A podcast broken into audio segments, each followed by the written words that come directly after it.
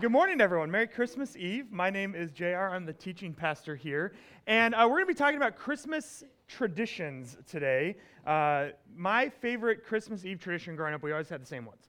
Uh, my two siblings and I would go to a blockbuster video. Kids, ask your parents what those are later. Um, and we would each get to choose a movie. And we take them home, and then they would make this thing that we called corn dip, which you had to eat with nacho cheese Doritos. That was just the way you did it. And my mom would make a Christmas surprise drink that tasted magical, and we never knew what was in it. And then we would eat corn dip and drink Christmas surprise drink and watch our movies until we fell asleep, at which point, of course, our parents would put us to bed, and we'd wake up the next morning and rush out to the living room to see what Santa had brought us. It was fun. It was, we did it every Christmas, like clockwork. It was predictable. And we did that until my parents got divorced. Uh, I was about 13 when that happened, and so of course our traditions changed. And it wasn't quite the same anymore because we were having corn dip twice a week. My dad didn't make Christmas surprise drink, and so it was just different. It was different. My Christmas as a teenager. Uh, of course, our Christmas traditions changed again as my siblings and I began to move out of the house.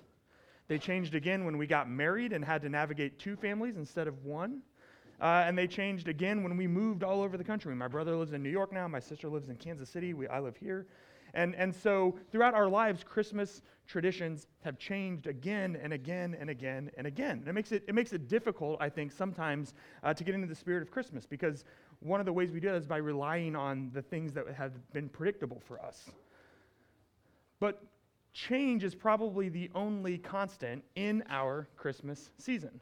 Uh, what, the only thing you can really count on from year to year to year is that things are going to be different. For you, uh, maybe changes this year involve welcoming a new life into the world, right? Or uh, there's a new relationship, or you have a new job with a new schedule, and that's kind of changed your availability, right? And you've had to navigate how things are going. Maybe maybe there's uh, less joyful reason. Maybe you're missing someone around the tree this year, or maybe someone moved out and changed some things, right? Today, we're going to be talking about Christmas traditions. We're going to be talking about uh, the fact of change and how so often we respond to change with anxiety, with fear, uh, with a sort of trepidation. But if we are careful and if we pay attention to the Christmas story, we'll see that change has been a part of Christmas since the beginning. And the good news in the midst of all of that is that no matter what your Christmas traditions look like, no matter if they're time honored and ancient or if they're brand new and you're starting a new tradition this year, uh, Christ is at the center of all of them because Christmas ultimately is the celebration that God has come into the world, that God is with us, not removed, not distant, but near and accessible to us. And so that's what we're going to be celebrating this morning. Uh, so, as I said earlier, this is both the fourth Sunday of Advent and Christmas Eve. And so we are finishing up our, our movement towards Christmas today in the series we've been calling To Be Continued. Uh, we've been asking what it means that the Christmas story is ongoing in our lives today. That in the same way that the ancient Israelites were waiting for the Messiah to come, that we are still waiting for the Messiah to return.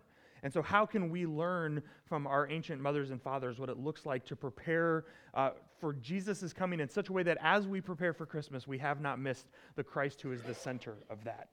And so, this morning we're going to be in Isaiah chapter 9. If you have a Bible, go ahead and turn over there with me. Uh, if you happen to grab one of the free Bibles out of the back, this is on page 409. And if you don't own a Bible, we always give them away, but you can consider it a Christmas present today. Merry Christmas. Uh, uh just keep it. We'd love for you to consider that your Bible. Uh, as you're turning to Isaiah 9, this is a prophecy that was delivered by the prophet Isaiah concerning, we're pretty sure it was about the birth of King Hezekiah. Okay, so it was, it was when Hezekiah's father gave birth to the new prince of Israel, and everyone was convinced that Hezekiah was going to be like the best king ever, as you'll hear when we read this prophecy, right? It's wonderful. The, the problem is that while Hezekiah was a great king, he wasn't like the best king ever. He was just like a He's just a good king. So his reign was actually still filled with mistakes, uh, with sin, and with disappointments. In fact, some of the very uh, policies that Hezekiah enacted, some of the ways that he ruled, actually directly led to the exile which was the most, uh, if, again, if you've been with us uh, for, the, for the fall, you know, we talked a lot about this completely catastrophic, devastating event in Israel's history where they were conquered by Babylon. And some of the things that Hezekiah did while he was king actually contributed to and sort of set the stage for the exile to happen. So as we're reading this prophecy, Try to put yourself in the shoes of these Israelites who were so excited about the birth of this new ruler. And also try to keep in mind the fact that no matter how great they were hoping he was, he, he missed it. Like he didn't, he didn't fulfill all of their expectations. So as we read this prophecy today with the benefit of hindsight, it's this curious mixture of anticipation and excitement and also disappointment because we know that he didn't fulfill the promise that he showed at his birth. So here's, yeah, we're going to begin in verse 2 and just read through verse 7. And uh, I promise you'll recognize a lot of this uh, if you have like any sort of uh, Christmas background at all, right? So, uh, so of, of the child king Hezekiah, the prophet said, The people who walk in darkness will see a great light. For those who live in a land of deep darkness, a light will shine. You will enlarge the nation of Israel, and its people will rejoice. They will rejoice before you as the people rejoice in the harvest and like warriors dividing the plunder. For you will break the yoke of their slavery and lift the heavy burden from their shoulders. You will break the oppressor's rod. Just as you did when you destroyed the armies of Midian, the boots of the warrior and the uniforms bloodstained by war, all will be born, uh, burned. They will be fuel for the fire. Why is all of this good stuff going to happen? Because a child is born to us.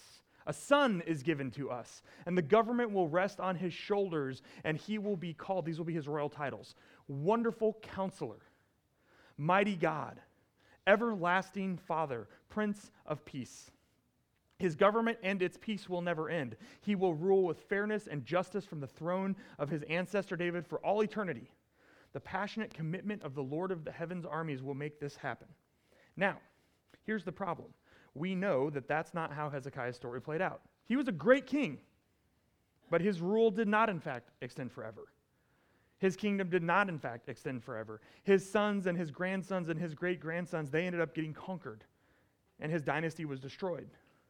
And so God's people, as they were reading these texts, as they felt God moving in them through these texts, they began to wonder if maybe they had it wrong. Maybe it wasn't just about Hezekiah. Maybe there was another king who would come one day who would be even better than Hezekiah was.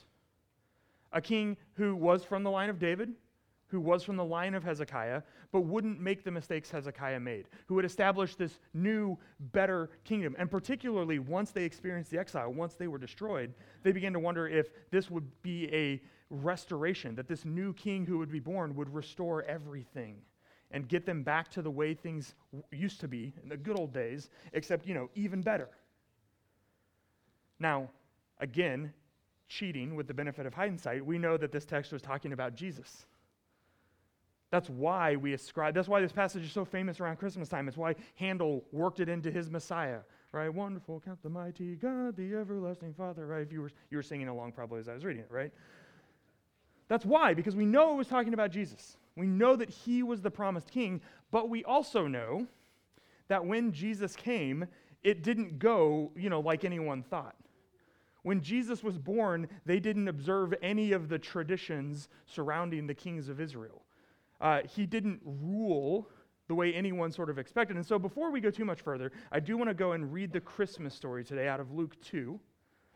Um, and again, I thought it just be, would, would be fun, rather than having me read it to you, since I've already read from Isaiah, if we could have Linus read it to us. So if you would please enjoy Linus telling us the Christmas story from Luke 2.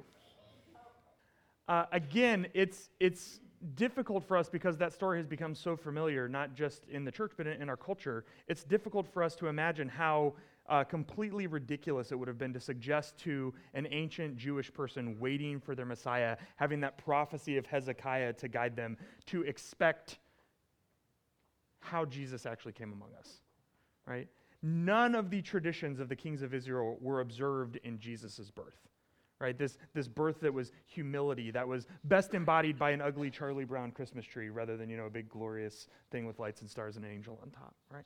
Uh, it, it, it just, it boggles our minds that this is how God chose to enter into our world. And, and from that event, Jesus being born in a manger surrounded by livestock to unknown parents in a backwater part of the world that no one that wasn't from there had ever heard of. From that seemingly mundane, completely ordinary, totally forgettable moment, uh, any number of traditions have been spawned. I mean, most of the things that we do at Christmas weren't even a part of that first Christmas, right? Trees, not a part of that first Christmas.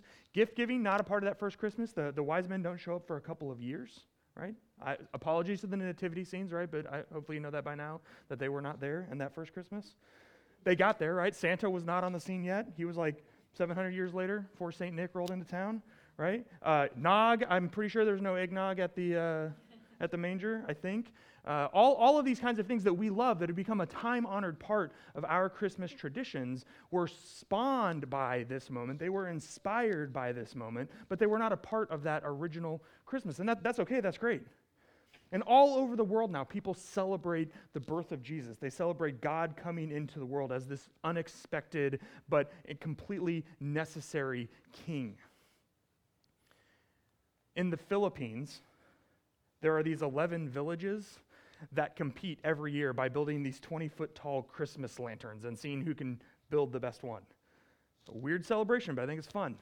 In Iceland, for the 13 days leading up to Christmas, uh, Icelandic boys and girls leave their shoes out by their beds because in Iceland there are these two little trolls called the Yule Boys that will come and leave you candy in your shoes if you were good or potatoes in your shoes if you were bad. And I guess that means you have to make your own hash browns in the morning or something. I don't know. Um, in Caracas in Venezuela, this is one I really want to do someday.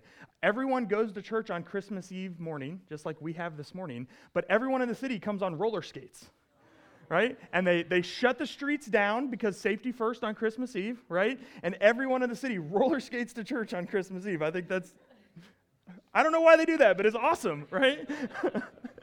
and probably my favorite holiday I found uh, in Sweden, there's this one village that back in 1966 started building a 40 foot tall Yule goat every year. And every year since 1966, people in the town have tried to burn it down before Christmas. And last year, in 2016, on the 50th anniversary of the Yule goat, was the 29th time that they succeeded in burning down the Yule goat. I don't know what that's about. I don't know how you celebrate Christmas. If you build Yule goats and light them on fire, I want to come over. That sounds like a good party, right? Uh, I don't know if you roller skate on Christmas. I don't know if you leave uh, shoes out for Yule trolls. I don't know. I don't know what you do. Uh, I do know that change has been a part of the Christmas story since the beginning. Because the whole point of Christmas is that God became human. Nothing like that had ever happened in the history of the world. It's completely unprecedented. Nothing like that has happened since.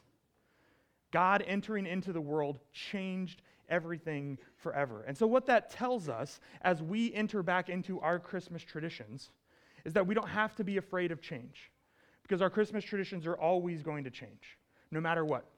Kids grow up, people move out, things change, change, change, change.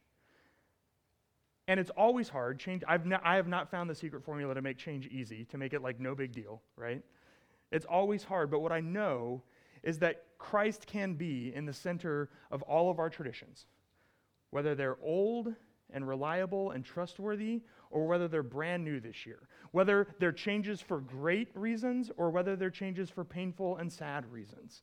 No matter what, Christ can be at the center of our traditions. We've spent the entire season of Advent this year asking how, in our preparation for Christmas, we can be sure that we do not miss Christ. And so today we celebrate that Christ is born, that he has come into the world, that God is making all things new and inviting us to be a part of it. And so as we celebrate Christmas today, we are celebrating the fact that the light is shining in the darkness and the darkness can never overcome him.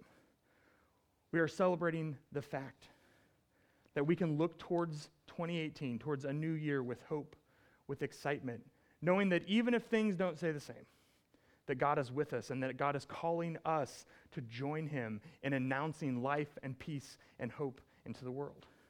And that's good news. That's what Christmas is all about. So, we're going to sing some more songs. We're going to light some candles together. We're going to do all of those traditions that we enjoy, even though things are different this year, because we're doing Christmas Eve in the morning, which I know feels super wrong to some of us, right? But that's okay. Uh, even though things are a little bit different, we're going to do those things. But before we do any of that, I want to invite you to the communion table. Because this table reminds us that the Christmas story orients us towards Easter. That the light came into the world and entered into and shines into the very darkest places in our world, even into the places of pain and death. That those places too might be illuminated with the light of love and truth. And so we approach God's table today at God's invitation to us to join Him in the light. This meal invites us to share the table that Jesus shared with his followers the night before he was killed. When at that meal he broke bread and offered it to us, he said, This is my body, it's broken for you. Take it and eat it. Later in that same meal, he took a cup full of wine and he offered it to us. And he said, This wine is the blood of my new covenant. It's poured out for the forgiveness of sin. Drink it all. We come to the table today as a people who is anxious to participate in God's light, who is anxious to keep Christ at the center of all of our celebrations. And so you don't have to be a member of Catalyst to receive communion with us today. I know we have a lot of guests with us this morning. I just want you to know that if you are someone who is willing to walk in the light of God, if you are someone who is excited to keep Christ at the center of your Christmas celebrations, to join God in announcing peace and life and hope to the world, then you're welcome to come and participate with us this morning. I'm going to offer a prayer for us, and then as you're ready, you're welcome to approach the table and receive communion. So let's pray together. God, you have gathered us together this morning on this Christmas Eve to celebrate the birth of your Son in this world, this unparalleled moment that changed everything forever. We have been gathered here as people who are familiar with change. Some of us are participating in Christmas traditions that uh, are generations old this morning. And some of us on the, the other end are still trying to grapple with a Christmas that doesn't look the way we thought it would even a month ago. You have gathered us to show us that in the midst of all of our circumstances, you are present with us. That that's, in fact, the good news that we are celebrating this morning. That no matter how hectic and harried, uh, no matter how peaceful and bright our holiday is, you are in the center of it with us. And so we approach your table this morning at your invitation. We approach your table yet again this morning to be uh, made into one body together to be united with each other, and to be united with you. As we approach and receive these wafers and juice, we ask that they become a spiritual food for us. We ask that they give us the grace to see how you are working in our midst, to see how you are continuing to call us to life and hope and peace. Thank you for calling us together. Thank you for giving us the gift of your Son.